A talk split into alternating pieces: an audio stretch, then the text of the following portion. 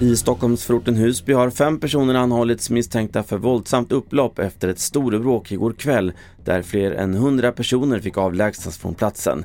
Enligt polisen handlar det om en konflikt mellan två grupperingar. Det är inte ovanligt med allvarliga bränder på bilfärjor likt den i Östersjön för två veckor sedan.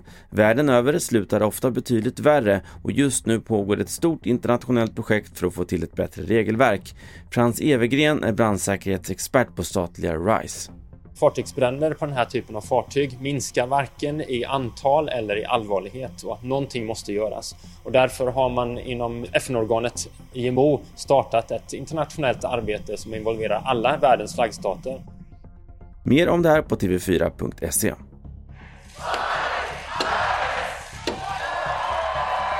Ja, så här lät det när Oktoberfest i München var tillbaka efter två års frånvaro på grund av pandemin.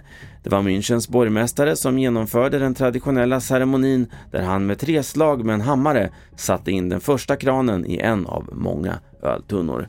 Fler nyheter hittar du i appen TV4 Nyheterna. Jag heter Carl-Oskar Alsen.